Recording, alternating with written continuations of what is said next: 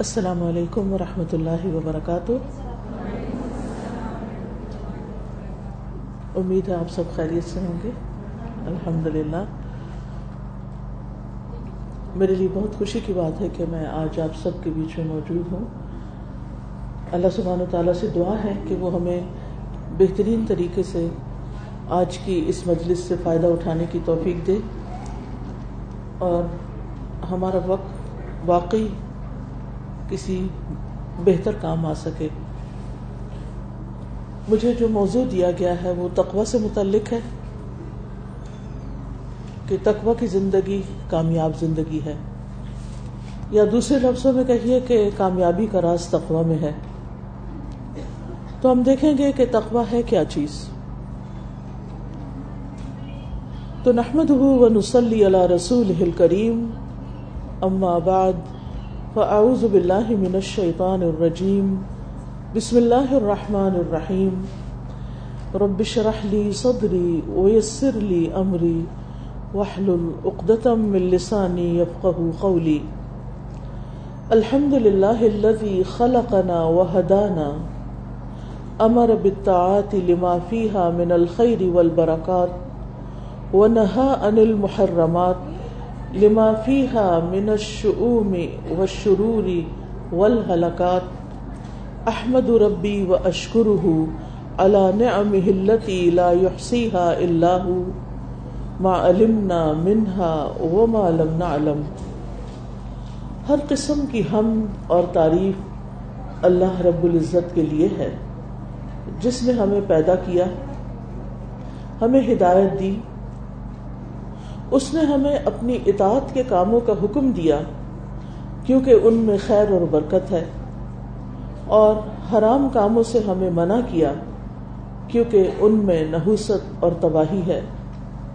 میں اپنے رب کی ہم بیان کرتی ہوں اور اس کا شکر ادا کرتی ہوں، اور اس کی ان نعمتوں پر جس کو اس کے سوا کوئی شمار نہیں کر سکتا، ان نعمتوں پر بھی شکر ادا کرتی ہوں، جن کو ہم سب جانتے ہیں۔ اور ان نعمتوں پر بھی شکر کہ جن کو ہم جانتے نہیں ہیں۔ قرآن مجید میں اللہ سبحانہ تعالیٰ کا ارشاد ہے، یا ایوہ الذین آمنوا اتقوا اللہ حق تقاتہ ولا تموتن الا وانتم مسلمون۔ اے لوگو، جو ایمان لائے ہو، اللہ کا تقوی اختیار کرو، جیسا کہ تقوی اختیار کرنے کا حق ہے۔ اور تمہیں ہرگز موت نہ آئے، مگر اس حال میں کہ تم فرما بردار ہو۔ تم اللہ کے تابے دار ہو۔ تو اس آیت میں اللہ سبحانہ تعالیٰ نے یہ صورت آل عمران کی آیت نمبر ایک سو دو ہے۔ اس اس آیت میں اللہ تعالیٰ نے اپنے مومن بندوں کو تقوی کا حق ادا کرنے کا حکم دیا ہے۔ اور یہ کہ تقوی پر استقامت ہو، اس طرح کہ زندگی کے آخری لمحے تک انسان اللہ سبحانہ تعالیٰ کی اطاعت اور فرما برداری پر قائم رہے۔ کیونکہ ہوتا یہی ہے کہ انسان کی زندگی جس طریقے پر گزرتی ہے، اس کی موت بھی اسی راستے میں آتی ہے۔ اور جو شخص اپنی صحت، جوانی اور اپنی زندگی کے اچھے دنوں میں اللہ سبحان تعالیٰ کی اطاعت کرتا ہے تو پھر وہی عمل اس کی زندگی کے آخر تک اس کے ساتھ جاتا ہے، کیونکہ وہ عمل اس کی عادت بن جاتا ہے۔ اور پھر اسی پر اس کے حسن خاتمہ کا انحصار ہوتا ہے۔ تو اگر ہم اللہ سبحانہ تعالیٰ کے صرف قرآن مجید کی ایک آیت پر عمل کرنا چاہیں، تو ہمیں اس میں دو اہم باتیں ہیں۔ ایک تو یہ کہ ہم اللہ کا تقوی اختیار کریں، اللہ سے ڈریں۔ صرف زبانی کلامی نہیں، بلکہ جیسا کہ حق ہے، جیسے ہونا چاہیے، جیسا وہ ہم سے چاہتا ہے۔ اور دوسرے یہ کہ ہماری زندگی کا اختتام اللہ سبحانہ تعالیٰ کی فرما برداری پر ہو، اللہ سبحانہ تعالیٰ کی نافرمانی پر نہ ہو۔ قرآن مجید کی آیت اسلامی اخلاق کے اصولوں میں سے، اسلامی طرز زندگی کے اصولوں میں سے اہم ترین آیت ہے۔ اب سوال یہ پیدا ہوتا ہے کہ تقوی ہے کیا جس کا ہمیں حکم دیا جا رہا ہے؟ بحثیت مسلمان، ہم سب لفظ تقوا سے تو خوب واقف ہیں، لیکن تقوا کس چیز کا نام ہے؟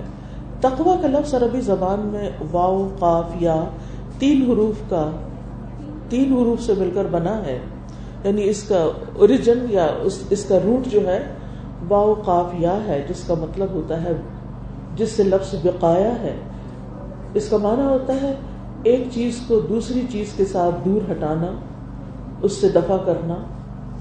تو متقی انسان، تقوی والا انسان دراصل اپنے آپ کو نیک اعمال کے ذریعے، اچھے کاموں کے ذریعے اللہ کی نافرمانی اور الٹیمیٹلی عذاب سے بچاتا ہے۔ پلیز تصویر نہیں اتاریے نہ ہی ویڈیو بنائیے۔ اگر بنائی تو ڈیلیٹ کر دیجیے میری سب سے ریکویسٹ ہے کہ تصویر نہ بنائے کیونکہ میں پردہ کرتی ہوں تو تو تقوی کا مطلب کیا ہے؟ بچانا۔ کس سے بچانا؟ اپنے آپ کو اللہ کی نافرمانی سے بچانا۔ کیوں بچانا؟ تاکہ ہم اللہ کے عذاب سے بچ سکیں۔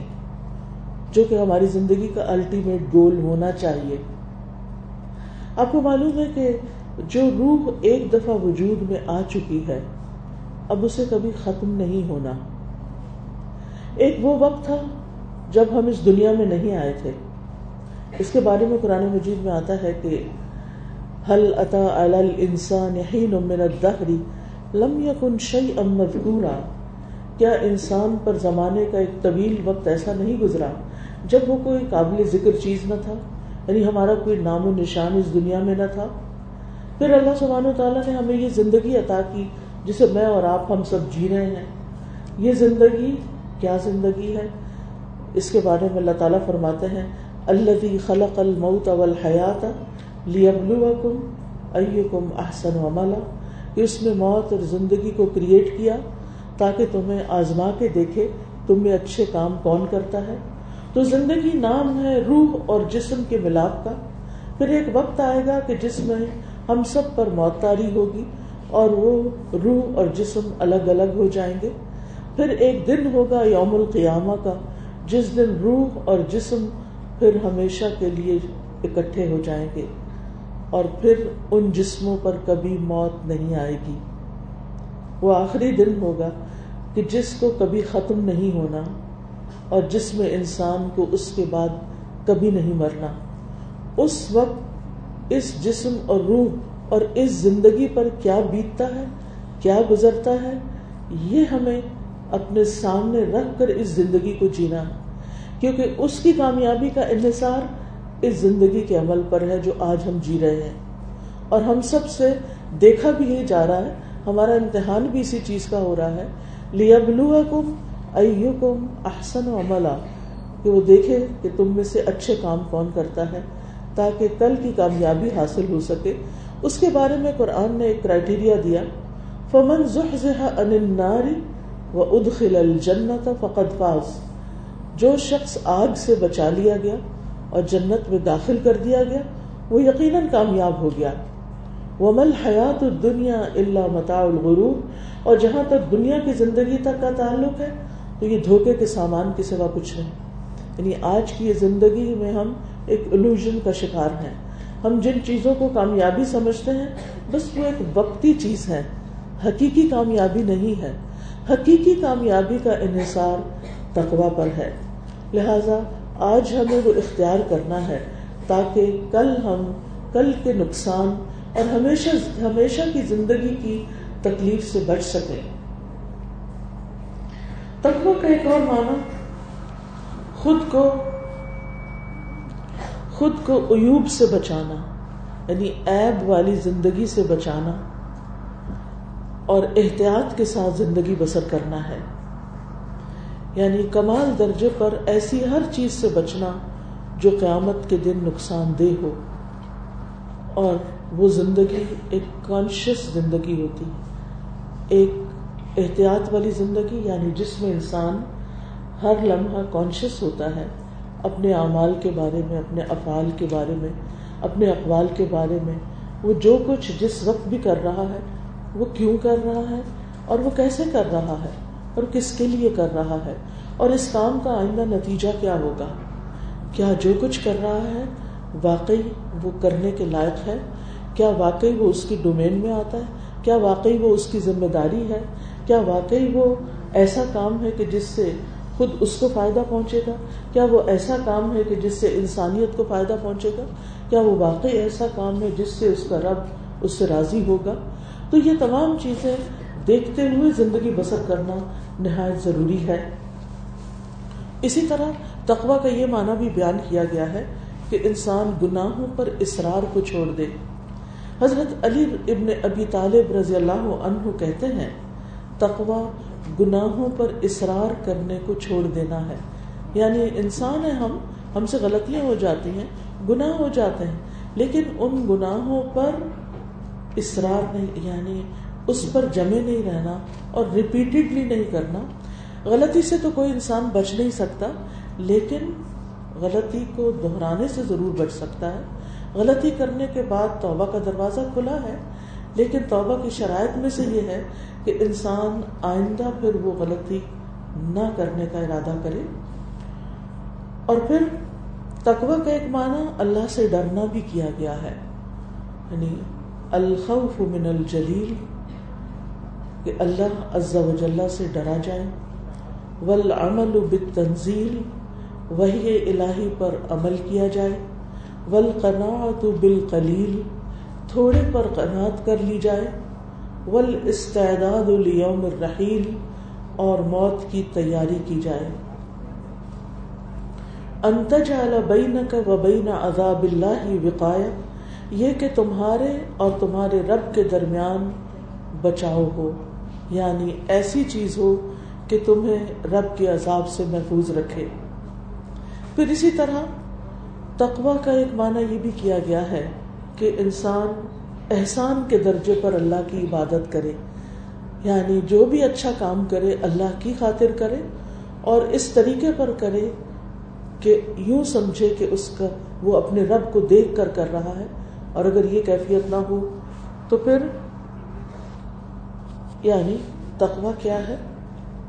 کہ انسان اللہ تعالی کی عبادت خوبصورت طریقے سے کرے، عمدہ طریقے سے، بہت اچھے طریقے سے گویا وہ اپنے رب کو دیکھ رہا ہو۔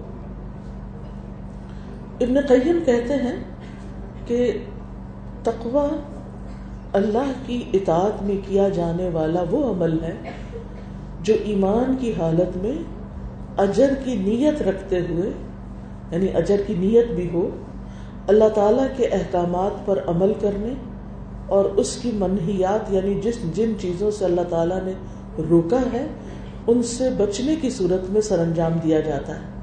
یعنی جو چیز اللہ تعالیٰ ہم سے چاہتے ہیں، وہ کریں اور جن چیزوں سے وہ روکتا ہے، اس سے رک جائیں۔ پھر تقوا بچ بچ کر احتیاط کے ساتھ زندگی گزارنے کا نام ہے۔ حضرت عمر سے تقوا کے بارے میں دریافت کیا گیا تو انہوں نے کہا، حضرت عمر نے ابئی ابن کاب سے تقوا کے بارے میں پوچھا کہ تقوا کیا ہوتا ہے۔ ابئی ابن کاب ایک بہت بڑے عالم تھے۔ اہل کتاب میں سے تھے پھر مسلمان ہو گئے۔ تو انہوں نے حضرت عمر سے کہا، کیا آپ کبھی کسی خاردار راستے سے گزرے ہیں؟ انہوں نے کہا ہاں کیوں نہیں؟ تو ابئی ابن کاب نے کہا، پھر آپ کیا کرتے ہیں؟ جب آپ کانٹوں کے بیچ میں سے گزر رہے ہوتے ہیں تو کیا کرتے ہیں؟ عمر رضی اللہ عنہ نے فرمایا، عمر رضی اللہ عنہ نے فرمایا شمر تو تمت یعنی میں پھر اپنے کپڑے سمیٹ کر کپڑے بچا کر بھرپور کوشش کر کے احتیاط کے ساتھ گزرتا ہوں کہ میرے کپڑے کانٹوں میں نہ الجھ جائیں۔ تو انسان جب تقوی کی زندگی اپنے ذہن میں لاتا ہے، تو اس دنیا کے خاردار جنگل سے گزرتے ہوئے، جس میں طرح طرح کے شبہات ہیں، طرح طرح کی شہوات ہیں، طرح طرح کی ایسی چیزیں ہیں جو انسان کو اپنے رب سے غافل کر دیتی ہیں، جو رب سے دور کر دینے والی ہیں۔ تو ایسی صورت میں انسان پھر ان تمام چیزوں سے اس طرح گزرتا ہے کہ کوئی چیز اس کو اپنے اندر اٹکا نہ دے، کوئی چیز اس کو اپنے اندر پھنسا نہ لے۔ یعنی دنیا کے اندر بہت سی اٹریکشنز ہیں۔ دنیا کے اندر بہت سی ایسی چیزیں ہیں۔ ایک طرف انسان کے اندر اس کا نفس ہے، انسان کے باہر شیطان ہے، معاشرے کے لوگ ہیں، ان تمام کے اپنے کچھ تقاضے ہیں، ان کی اپنی ایک سوچ ہے۔ انسان کے، انسان کا نفس کائنڈلی اس کو بند کر دیجیے جو چیز آواز کو کم کر دی ہے کر رہی ہے، اسے روک دیجیے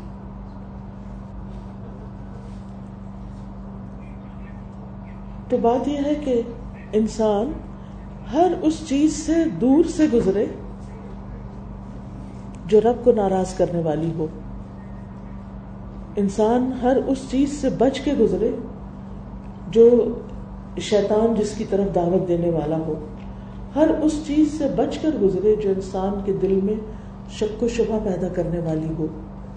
کیونکہ تقوا اسی چیز کا نام ہے کہ انسان واضح چیزوں سے، واضح حرام کاموں سے بچنے کے ساتھ ساتھ ان چیزوں سے بھی بچے جو انسان کے دل میں کھٹک جائیں۔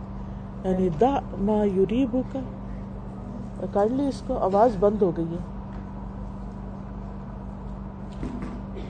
آواز بند ہو گئی ہے، ان کو کہیں کہ چھیڑ چھاڑ بند کر دیں کائنڈلی چھیڑ چھاڑ بند کر دیں آواز بند ہو رہی ہے۔ تو انسان ہر اس چیز سے بچے جو دل میں کھٹک جائے، کہ یہ صحیح نہیں ہے۔ کیونکہ انسان بعض اوقات اس کو کسی حکم کا پتہ نہیں ہوتا کہ اس معاملے میں اللہ سبحانہ و تعالیٰ کا حکم کیا ہے، اس کو پسند ہے یا نہیں۔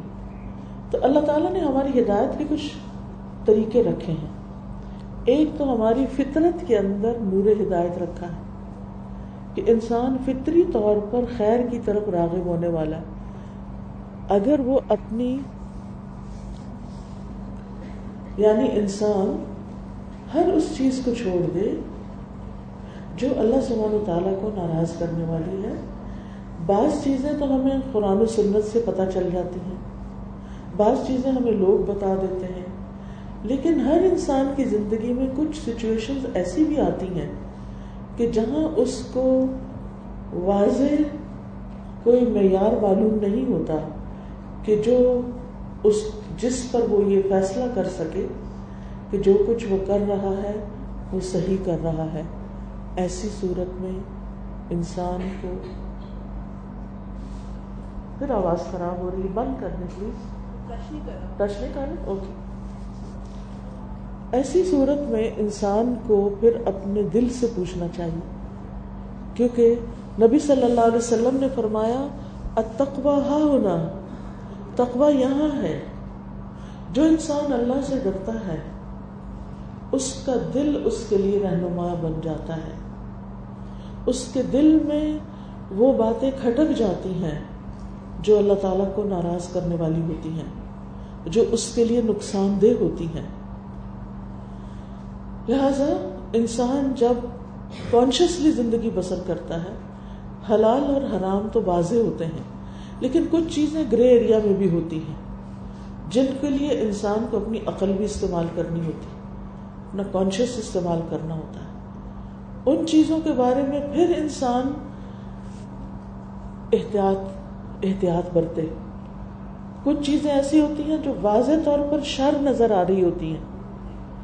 لیکن کچھ راستے اس شر کی طرف جا رہے ہوتے ہیں۔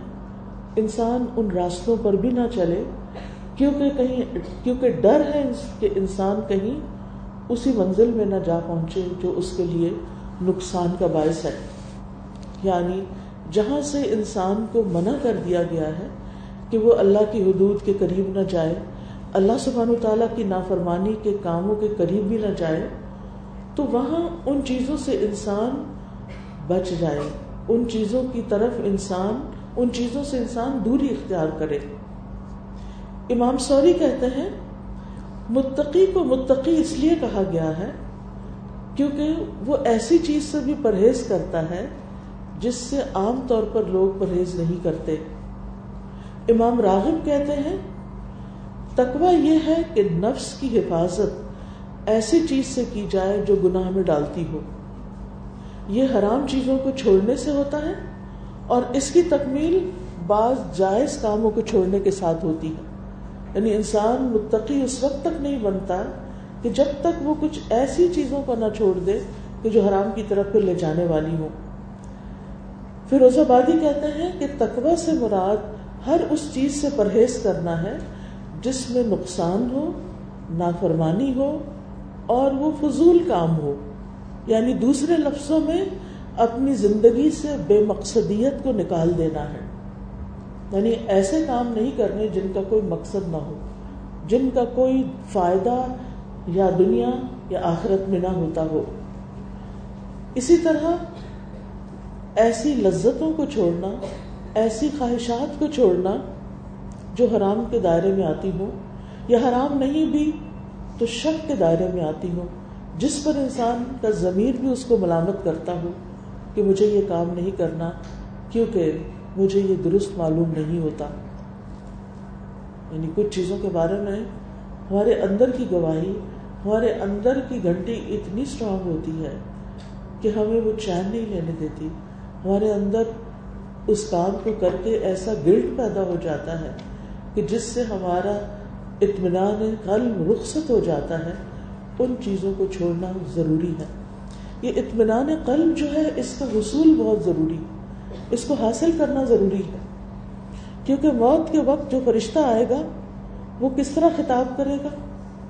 جو انسان ساری زندگی اطمینان قلب کے لیے کوشش کرتا رہا اور اس کو نصیب بھی ہو گیا، اور وہ کیسے نصیب ہوا؟ اللہ کی نافرمانی اور پھر شک و شبہ والے کام چھوڑ کر یقینی کاموں کی طرف بڑھا۔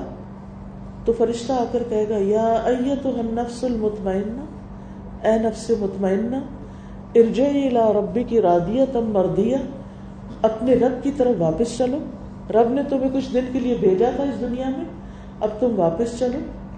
رادیہ تم مردیا اس حال میں کہ تم اپنے رب سے راضی ہو اور اس حال میں کہ رب تم سے راضی ہے۔ یعنی ہم اپنی موت کو کس طرح ڈریم کرنا چاہتے ہیں؟ کس طرح ہم سوچتے ہیں کہ ہماری موت کیسے آئے؟ یعنی اس وقت ہمارے دل کی کیفیت کیا ہو؟ کیونکہ جس دل میں تقوی ہوگا، وہ لازمن نفس مطمئنہ بنے گا۔ اس کے اندر اطمینان آئے گا، کیونکہ وہ ساری زندگی اسی طرح زندگی بسر کرتا رہا، کہ وہ اسی کوشش میں رہا کہ شک و شبہ والی چیزوں کو چھوڑ دے۔ اسی سے پھر انسان کے اندر زبان کی حفاظت کا خیال بھی آتا ہے۔ حضرت انس کہتے ہیں، کوئی بندہ اس وقت تک اللہ سے ڈر نہیں سکتا، جیسا کہ ڈرنے کا حق ہے جس کا حکم اس آیت میں دیا گیا ہے۔ جب تک وہ اپنی زبان کی حفاظت نہیں کرتا، تو کرنے والے کاموں میں سے تقوی حاصل کرنے کے لیے بہت ضروری ہے کہ ہم اپنی زبان سے نکلنے والے لفظوں کو بھی گارڈ کریں کہ ہم کیا بول رہے ہیں، کیوں بول رہے ہیں، کس وقت بول رہے ہیں، کس سے بول رہے ہیں، اور اس کے پیچھے مقصد کیا ہے ہمارا؟ اور اب تو صرف ایک زبان ہی نہیں بولتی، اب تو ہمارے ہاتھ بھی بولتے ہیں۔ وہ کہا جاتا ہے نا کہ قیامت کے دن انسان کے ہاتھ بولیں گے تو کلی منا ایدی ہوں ہوں صورت یاسین میں آپ پڑھتے ہیں کہ آج کے دن ان کے ہاتھ اور ان کے پاؤں بولیں گے۔ لیکن اب تو دنیا میں ہی ہاتھ بولنے لگ گئے۔ ہم وہ کچھ ٹائپ کر دیتے ہیں بعض اوقات۔ وہ کچھ ٹیکسٹ میسج میں ڈال دیتے ہیں جو بعض اوقات نہیں ڈالنا چاہیے۔ جو اللہ کی ناراضگی کے کاموں میں سے ہو سکتا ہے، جو بے مقصد، بیکار اور فضول چیز ہو سکتی ہے، جو کل کو ہمارے خلاف حجت بن سکتی ہے۔ اگرچہ ہماری زبان کی باتیں بھی لکھی جاتی ہیں، لیکن ہمارے لکھے ہوئے کو تو ضروری لکھ لیا جاتا ہے۔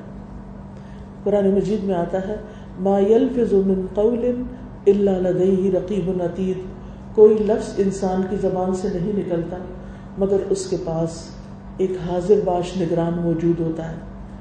ان علیکم لحافظین کرامن کاتبینا تمہارے اوپر یقیناً نگران بیٹھے ہوئے ہیں، جو معزز فرشتے ہیں۔ وہ یا لمون ما تفعلون جو کچھ تم کر رہے ہوتے ہو، وہ سب جانتے ہیں۔ یعنی ان کے لیے کوئی بھی چیز مشکل نہیں۔ اللہ سبحانہ و تعالیٰ نے انہیں ان سب چیزوں کا علم دے رکھا ہے کہ جو انسان کرتا ہے۔ اور وہ بعین ہی نہ وہ کسی کے ساتھ فیوریٹزم کرتے ہیں، نہ وہ کسی کے ساتھ باعث ہیں، نہ وہ کسی پر ظلم کرتے ہیں۔ جیسے جو کچھ انسان کرتا ہے، اسی طرح وہ لکھ لیتے ہیں۔ اور قیامت کے دن وہی کتاب انسان کے ہاتھ میں دے دی جائے گی۔ اور اس وقت انسان اپنی کتاب کو پڑھ کر کہے گا مال حاضل کتاب لا يغادر صغيرة ولا كبيرة الا احصاها اس کتاب کو کیا ہو گیا ہے کہ اس نے نہ کوئی چھوٹی بات چھوڑی اور نہ کوئی بڑی بات چھوڑی، مگر یہ کہ اس کو شمار کر لیا، اس کو لکھ لیا۔ تو انسان اپنے ہی بولے ہوئے پر، اپنے ہی لکھے ہوئے پر قیامت کے دن شرمندہ ہوگا۔ وہ چاہے گا، کاش اسے کوئی مٹا دے، لیکن اس سامال نامے میں سے اس دن کچھ بھی مٹایا نہ جائے گا۔ ہاں آج ہو سکتا ہے یہ۔ کہ جو چیزیں ایسی ہم کر چکے ہیں اور اگر اللہ کا ڈر ہمارے دل میں آ گیا ہے، ہم اب توبہ کر لیں۔ لیکن توبہ کی شرائط میں سے کیا ہے؟ کہ دوبارہ وہ کام نہ کریں، ان کاموں کو چھوڑ دیں۔ تقوی ایک ایسی چیز ہے جس کا اللہ تعالیٰ نے اولین اور آخرین تمام دور کے انسانوں کو اس کا حکم دیا ہے۔ تمام انبیاء اپنی قوموں کو تقوی کا حکم دیتے رہے۔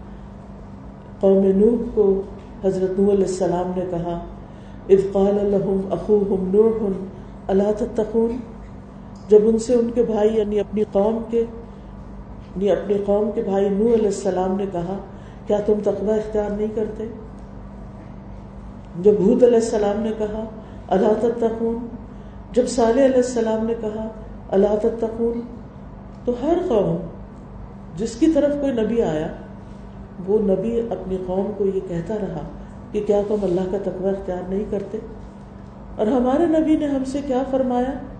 اتق اللہ حیث ما کنتا اللہ کا تقوی اختیار کرو جہاں بھی تم ہو، گھر میں ہو، جاب پر ہو، یونیورسٹی میں ہو، اپنے بچوں کے ساتھ ہو، اپنے دوستوں کے ساتھ ہو، کسی کھانے پینے کی مجلس میں ہو،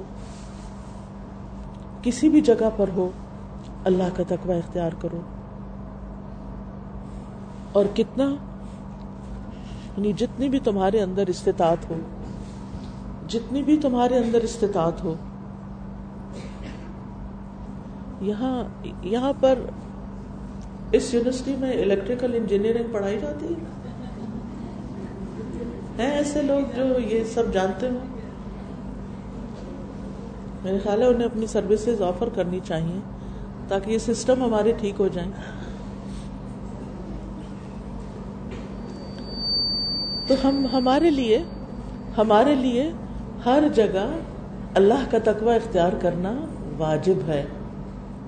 ظاہر میں بھی، چھپ کر بھی۔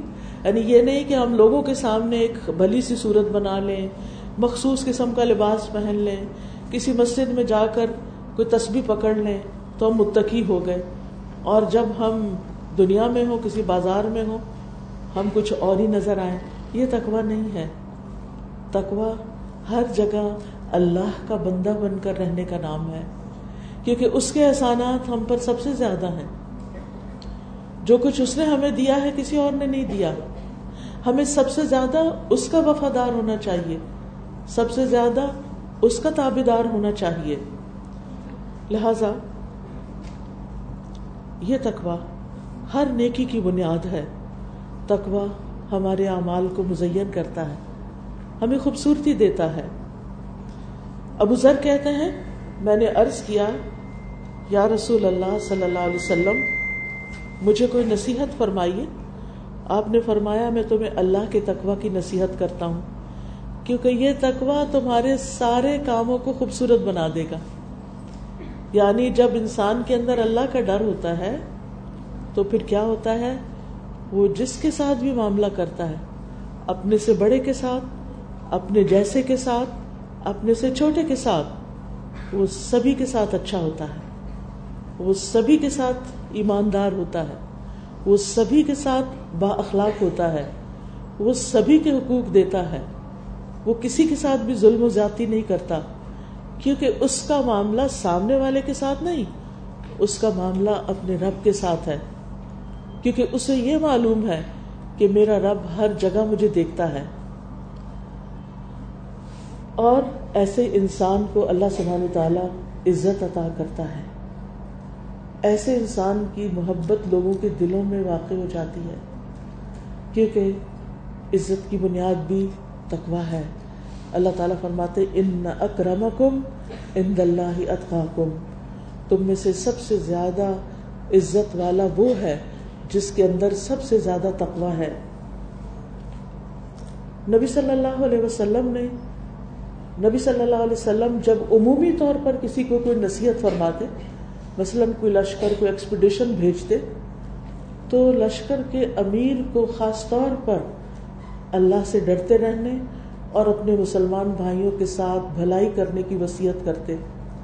کیونکہ جو شخص اللہ سبحان و تعالیٰ سے ڈرے گا، اس کے اندر کسی کے ساتھ ظلم کا، کسی کے ساتھ کسی کے ساتھ زیادتی کرنے کا خیال بھی نہیں آئے گا۔ کیونکہ اس کو یہ احساس ہوگا کہ میں جو کچھ کر رہا ہوں، میرا رب مجھے دیکھ رہا ہے۔ پھر اسی طرح آپ دیکھیے کہ اعمال کی قبولیت کا انحصار بھی تقوا پر ہے۔ جتنا زیادہ کسی کے اندر اخلاص ہوگا، جتنا زیادہ کسی کے اندر تقوا ہوگا، اتنے ہی اس کے اعمال قبول ہوں گے۔ حابیل اور قابیل دو بھائیوں کا قصہ قرآن مجید میں آتا ہے۔ دونوں نے قربانی کی، ایک کی قبول ہوئی، دوسرے کی نہیں ہوئی۔ جس کی قبول ہوئی، اسے اس بھائی نے مار ڈالا جس کی قربانی قبول نہیں ہوئی تھی۔ کیونکہ اس قربانی کی قبولیت کی بنیاد پر ان کے لیے کچھ فیصلہ ہونا تھا۔ تو وہ بھائی بہت غصے میں آ گیا۔ تو پہلے بھائی نے سمجھایا کہ انما یا تقبل اللہ من المتقین۔ کہ اللہ تو تقوا والوں کی قربانی قبول کرتا ہے۔ یعنی جو کام ہم اللہ کے لیے کرتے نہیں، چاہے وہ دیکھنے میں کتنا ہی بڑا کام کیوں نہ ہو، اللہ کیا قبولیت نہیں پاتا؟ لہذا جس چیز میں، جس کام کے پیچھے اللہ کی محبت ہوگی، اللہ کا ڈر ہوگا، اللہ کی خاطر ہوگا، وہ کام اللہ کی بارگاہ میں چاہے وہ چھوٹا سا ہی ہو، قبول ہوگا۔ جو شخص اپنے حلال مال میں سے ایک کھجور بھی اللہ کے راستے میں صدقہ کرتا ہے۔ تو حدیث میں آتا ہے کہ اللہ سبحانہ تعالیٰ اسے اپنے دائیں ہاتھ سے قبول کرتے ہیں۔ پھر اس کو پالتے ہیں، اس کو بڑھاتے ہیں، جیسے تم میں سے کوئی اپنے پچھیرے یعنی گوڑے کے بچے کو پالتا ہے۔ حتیٰ کہ وہ ایک لکما پہاڑ برابر ہو جاتا ہے۔ یعنی اتنا زیادہ اس کا اجر اللہ تعالیٰ دیتے جو اللہ کی خاطر دیا گیا ہو۔ لیکن جو دکھاوے اور ریاکاری اور لوگوں میں شہرت پانے کے لیے دیا گیا ہو وہ ہو سکتا ہے کہ دنیا میں چند دن کے لیے انسان کو اس کی کوئی شہرت مل جائے، لوگ اس کا نام کسی کتاب میں لکھ دیں، Guinness book of world record میں کوئی نام لکھ دیا جائے، کہیں اس کی تصویریں لگ جائیں، اس کی زندگی پر کوئی کتاب لکھ دی جائے دیٹس اٹ بس یہ سارا ریوارڈ یہی ختم ہو جائے گا، اس سے آگے کچھ نہیں ملے گا۔ جبکہ بحثیت مسلمان، ہم سب کا یہ یقین ہے کہ اصل زندگی تو کل شروع ہونے والی ہے، آخرت کی زندگی ہے۔ اللہ تعالیٰ فرماتے وہ ان دار الآخرت لہی الحیوان لو کانو یا لمون کہ آخرت کی زندگی ہی دراصل زندگی ہے۔ کاش وہ جانتے ہوتے۔ کاش لوگوں کو اس بات کا شعور ہو جائے کہ اصل زندگی مرنے کے بعد شروع ہوگی۔ وہ ہمیشہ کی زندگی ہے۔ اس کا فائدہ، اس کی کامیابی اصل کامیابی ہے۔ اور اس کامیابی کا انحصار سراسر تقوا پر ہے۔ قرآن مجید میں اللہ تعالیٰ فرماتے ہیں للذین احسنوا فی هذه الدنیا حسنا ولدار الاخرت خیر، ولدار الاخرت خیر، ولنعم دار المتقین۔ وہ لوگ جنہوں نے اچھے کام کیے، ان کے لیے اس دنیا میں بھی بھلائی ہے یعنی محنت کا صلاح یہاں بھی ملے گا۔ اور آخرت کا گھر تو زیادہ بہتر ہے، اور متقین کے لیے کیا ہی اچھا گھر ہے۔ یعنی آخرت کا گھر سب سے بہترین گھر متقین کے لیے ہے۔ پھر آپ دیکھیے تقوا کے فوائد میں سے ایک فائدہ یہ بھی ہے کہ تقوا ہر طرح کی خیر کو اکٹھا کر دیتا ہے۔ تقوا اللہ کی مدد کا باعث بنتا ہے۔ واللہ ولی المتقین، اللہ متقین کا مددگار ہے، دوست ہے، اللہ کا ساتھ ملتا ہے۔ ان اللہ مال متقین جان لو کہ اللہ متقی لوگوں کے ساتھ ہے۔ تقوی والوں کو اللہ کی محبت ملتی ہے۔ فن اللہ یحب المتقین بے شک اللہ تعالی متقین سے محبت کرتا ہے۔ تقوی والوں کے لیے ہدایت ہے۔ هذا بیان للناس وهدم وموعظۃ للمتقین یہ واقعات لوگوں کے لیے کھلی تنبیہ ہیں اور متقی لوگوں کے لیے ہدایت بھی ہیں اور نصیحت بھی۔ تقوی سے انسان کو خوف اور غم سے نجات ملتی ہے۔ اللہ ان اولیاء اللہ لا خوف علیہم ولا هم يحزنون الذين امنوا وكانوا يتقون آگاہ رہو کہ اللہ کے دوستوں پر نہ کوئی خوف ہوگا اور نہ وہ غمگین ہوتے ہیں۔ وہ جو ایمان لائے اور تقوی اختیار کرتے ہیں۔ ایسے لوگوں کے لیے جو تقوی اختیار کرے مشکلات سے نکلنے کا راستہ بن جاتا ہے۔ ارشاد باری تعالیٰ ہے، وَمَن يَتَّقِ اللَّهَ يَجْعَل لَّهُ مَخْرَجًا وَيَرْزُقْهُ مِنْ حَيْثُ لَا يَحْتَسِبُ۔ اور جو کوئی اللہ کا تقوی اختیار کرے گا، وہ اس کے لیے مشکلات سے نکلنے کا راستہ بنا دے گا۔ اور اس کو وہاں سے رزق عطا کرے گا جہاں سے وہ سوچ بھی نہیں سکتا۔ یعنی رزق کی کنجیاں بھی کھل جاتی ہیں، رزق کی کنجیاں مل جاتی ہیں اس کو جو اللہ سے ڈرتا ہے اور اللہ سے ڈر کر اس کی اطاعت بھی کرتا ہے اور اس کی نافرمانی سے بچتا ہے۔ تقوی سے انسان کے معاملات آسان ہو جاتے ہیں۔ ارشاد باری تعالیٰ ہے، وَمَن يَتَّقِ اللَّهَ يَجْعَل لَّهُ مِنْ أَمْرِهِ يُسْرًا۔ جو اللہ کا تقوی اختیار کرے گا، اللہ تعالیٰ اس کے لیے ہر معاملے میں آسانی پیدا فرما دے گا۔ پھر اسی طرح دشمن کے مکر و فریب سے بھی نجات ملتی ہے۔ وَإِن تَصْبِرُوا وَتَتَّقُوا لَا يَضُرُّكُمْ كَيْدُهُمْ شَيْئًا۔ اگر تم صبر سے کام لیتے رہے اور تم نے تقوی اختیار کیا، تو دشمنوں کے مکر و فریب سے تمہارا کچھ نہیں بگڑے گا۔ پھر گناہوں کی معافی اور اجر عظیم بھی تقوی پر ہے۔ قیامت کے دن نبی صلی اللہ علیہ وسلم کا ساتھ بھی تقوی والوں کو بھی، کو ہی ملے گا۔ آپ نے فرمایا، ان اول الناس بی المتقون من کانو وحیف کانو تمام لوگوں میں سے سب سے زیادہ میرے قریب متقی ہیں، خواہ وہ کوئی بھی ہو کہیں بھی ہو کسی ملک سے تعلق رکھتے ہیں، کسی ذات سے تعلق رکھتے ہیں، کچھ کسی رنگ اور کسی نسل سے تعلق رکھتے ہیں۔ قیامت کے دن وہ آپ کے قریب ترین ہوں گے، اگر ان کے اندر تقوا ہوگا۔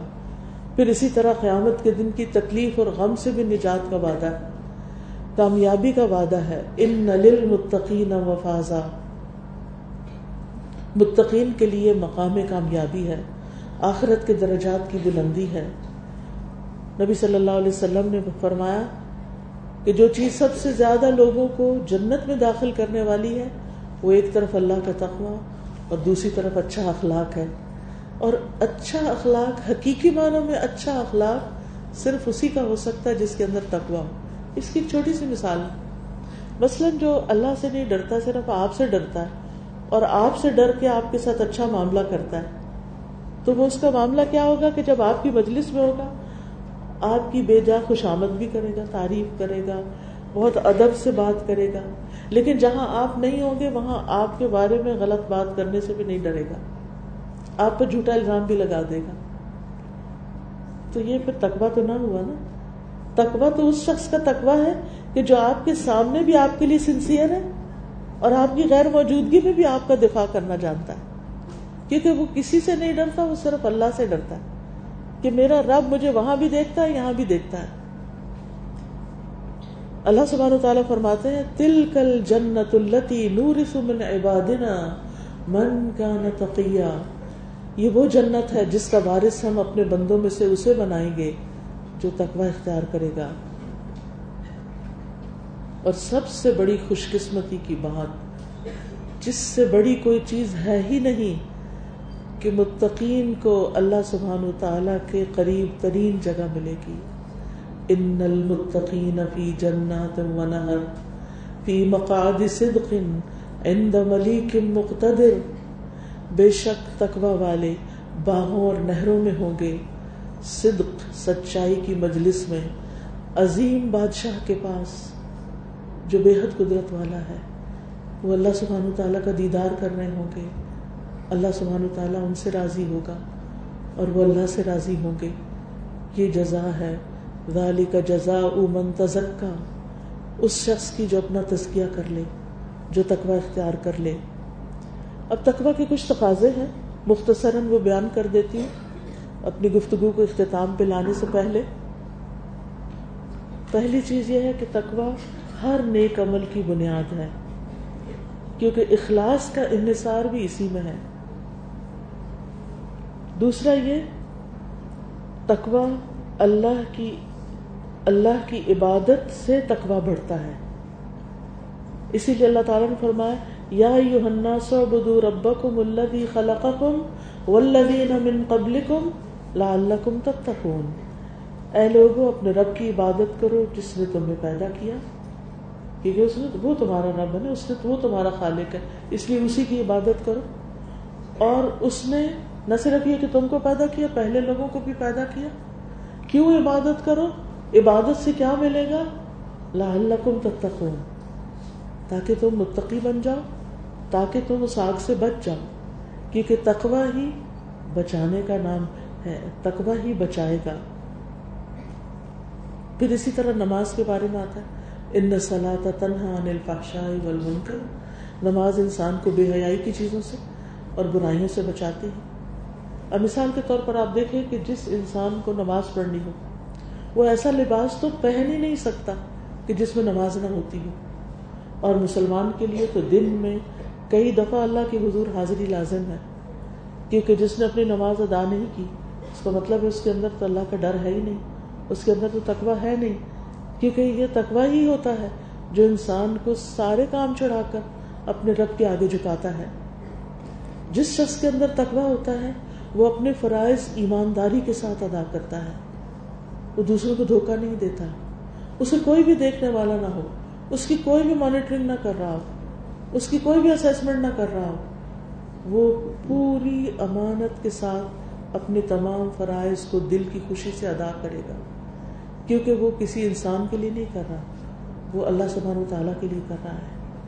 پھر جو چیز فرائض اور نوافل کی ادائیگی میں انسان کو مدد دیتی ہے، وہ انسان کا تقوی ہے۔ یہ دونوں چیز، تقوی سے انسان کے اندر عبادت کا شوق ہوتا ہے اور عبادت سے انسان کے اندر مزید تقوی پیدا ہوتا ہے۔ اور پھر انسان کو کسی بھی نیکی کو حقیر نہیں سمجھنا چاہیے۔ کیونکہ چھوٹی چھوٹی نیکیاں بھی انسان کو خیر اور بھلائی کی طرف لے جاتی ہیں۔ انسان کے اندر ایک اطمینان پیدا کرتی ہیں۔ اور بعض اوقات ایک چھوٹی سی چیز آپ کرتے ہیں، وہ آپ کے اندر اتنی بڑی خوشی لے آتی ہے کہ انسان سوچ ہی نہیں سکتا۔ بعض اوقات کسی پیاسے کو ایک گھونٹ پانی دے دینا انسان کے لیے اطمینان قلب کا باعث بن جاتا ہے۔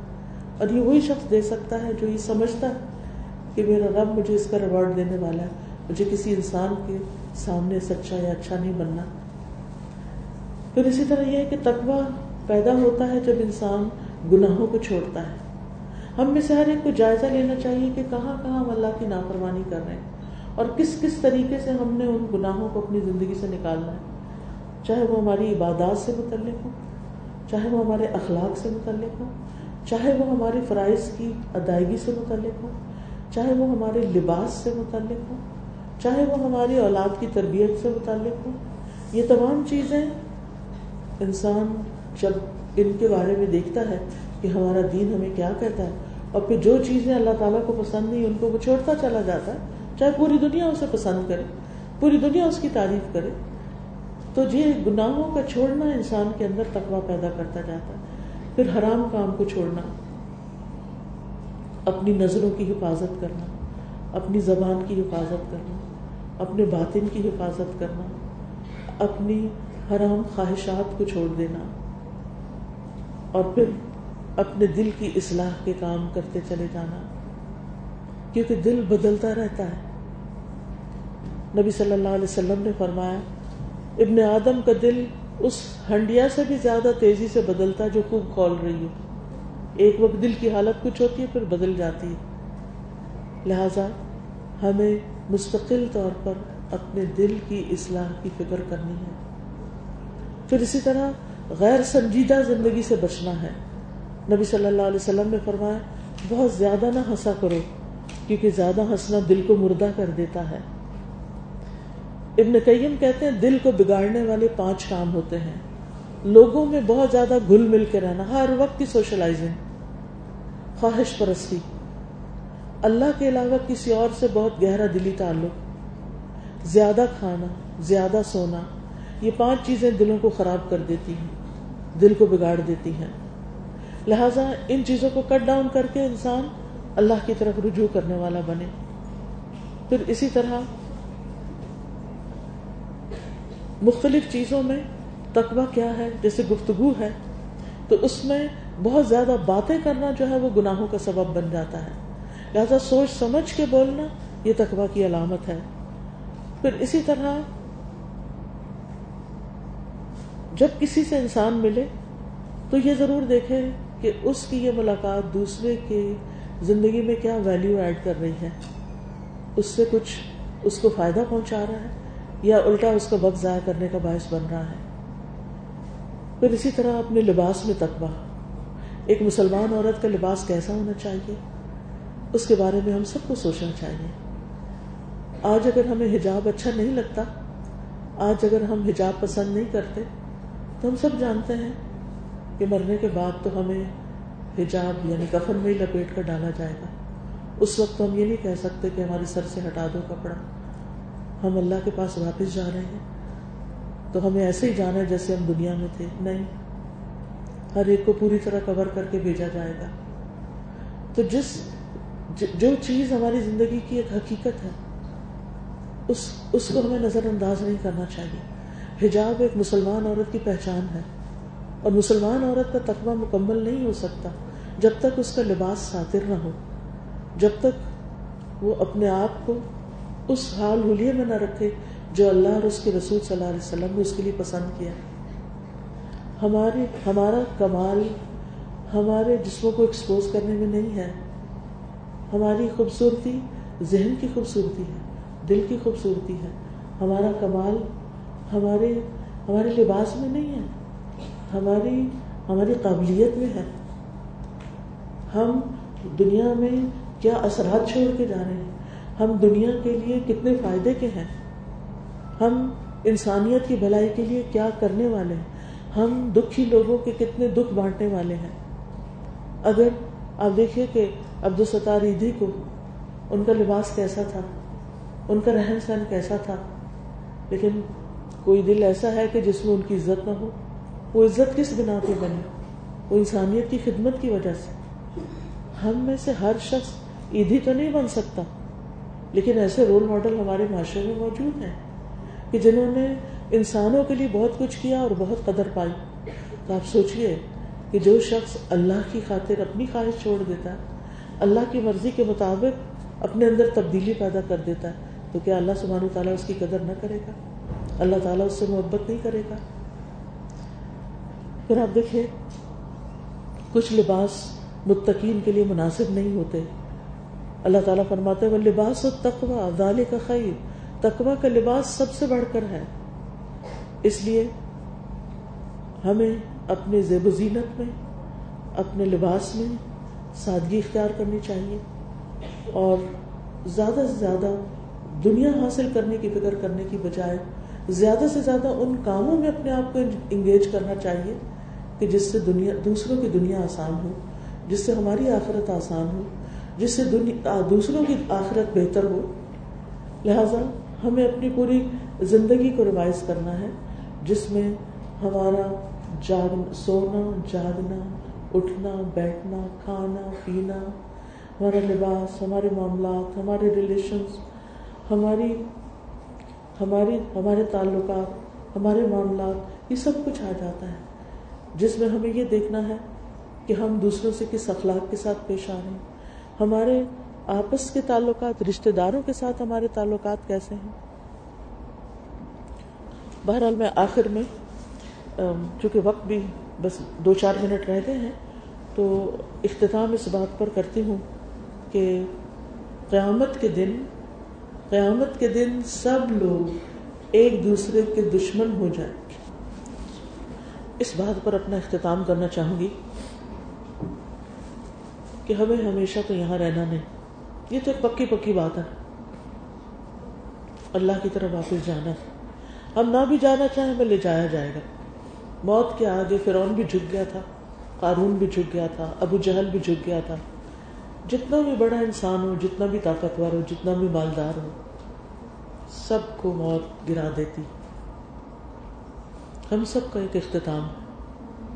اور پھر اس اختتام کے بعد ایک اور دنیا، ایک اور زندگی۔ اس زندگی میں ہمیں کیا کام آنے والا ہے؟ اور کون ہمارے کام آنے والا ہے؟ یہ ہمارا کنسرن ضرور ہونا چاہیے۔ سورج زخرف کی آیت نمبر سکسٹی سیون ہے۔ اللہ تعالیٰ فرماتے ہیں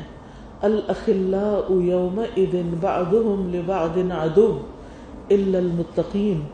اس دن متقین کے علاوہ سب دوست ایک دوسرے کے دشمن بن جائیں گے۔ آج دنیا میں جتنے بھی ہمارے تعلقات ہیں، جتنے بھی دوست ہیں، جتنے بھی لوگ ہیں، وہ صرف اور صرف دنیا تک ہمیں فائدہ پہنچا سکتے ہیں۔ آخرت میں یہی لوگ دشمن بن جائیں گے اور ایک دوسرے کو بلیم کریں گے کہ تم نے ہمیں گمراہ کیا، تم نے ہمیں اس رستے سے ہٹا دیا۔ لہذا ہمیں عقل مند اور ایک سکسیسفل انسان کی طرح اینڈ کو سامنے رکھ کر اپنا سفر طے کرنا ہے۔ اینڈ کو سامنے رکھ کر اپنی زندگی گزارنی ہے کہ میں الٹیمیٹلی اللہ سے کس حال میں ملاقات کرنا چاہتا ہوں؟ اللہ کی رضا کے اللہ کی رضا کے ساتھ یا اللہ کی ناراضگی کے ساتھ؟ عقل مند ہے وہ جو اللہ کو راضی کر کے اس دنیا سے رخصت ہو، کیونکہ اللہ ہی سب سے بڑا ہے اور اللہ ہی کے ہاتھ میں سب کچھ ہے۔ اسی نے ہمیں پیدا کیا، اسی نے ہمیں یہاں بھیجا، اسی کی طرف ہم سب کی واپسی ہے۔ انا للہ و انا الیہ راجعون۔ بے شک ہم اللہ ہی کے ہیں۔ اور اللہ ہی کی طرف لوٹ کے جانے جانے والے ہیں۔ ہم سب کی واپسی اسی کی طرف ہے۔ ہم دنیا میں کہیں بھی پہنچ جائیں، کس کوئی بھی مقام حاصل کر لیں لیکن ایک دن اپنے رب ہی کے سامنے جا کر ٹہرنا۔ وہ ان الا رب کل منتہا اللہ اسلک الہدا و تقا ولافاف والغنا اللہ آت نفسی تقواہا و ذکیہ انت خیر من زکاہا، انت ولیہا و مولاہا۔ اللہم انی اسلک فعل الخیرات و ترک المنکرات و حب المساکین وأن تغفر لي وترحمني وإذا أردت فتنة قوم فتوفني غير مفتون۔ أسألك حبك وحب من يحبك وحب أمل يقربنا إلى حبك اے اللہ میں تجھ سے سوال کرتی ہوں نیک کام کرنے کا، منکرات سے بچنے کا، مسکینوں سے محبت کرنے کا۔ اور یہ کہ تو ہمیں معاف فرما دے اور تو ہم پر رحم فرما دے۔ اور جب تو کسی قوم کو آزمانے کا ارادہ کرے، تو ہمیں فتنے میں مبتلا ہونے سے پہلے موت عطا کر دینا۔ ہم تجھ سے تیری محبت کا سوال کرتے ہیں اور تجھ سے تیری محبت کرنے والوں کی محبت کا سوال کرتے ہیں اور ایسے اعمال کی محبت کا سوال کرتے ہیں جو ہمیں تیری محبت سے قریب کر دیں۔ رب بنا تقبل منا۔ میں آپ سب کی بہت شکر گزار ہوں۔ آپ نے بہت صبر کے ساتھ یہ وقت میرے ساتھ گزارا، خاموشی کے ساتھ سنا۔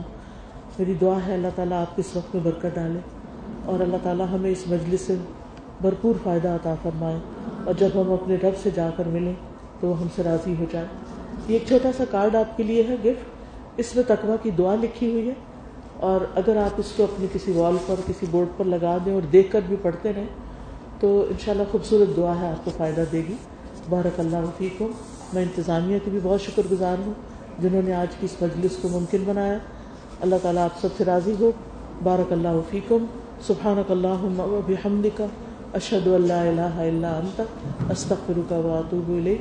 السلام علیکم ورحمۃ اللہ وبرکاتہ۔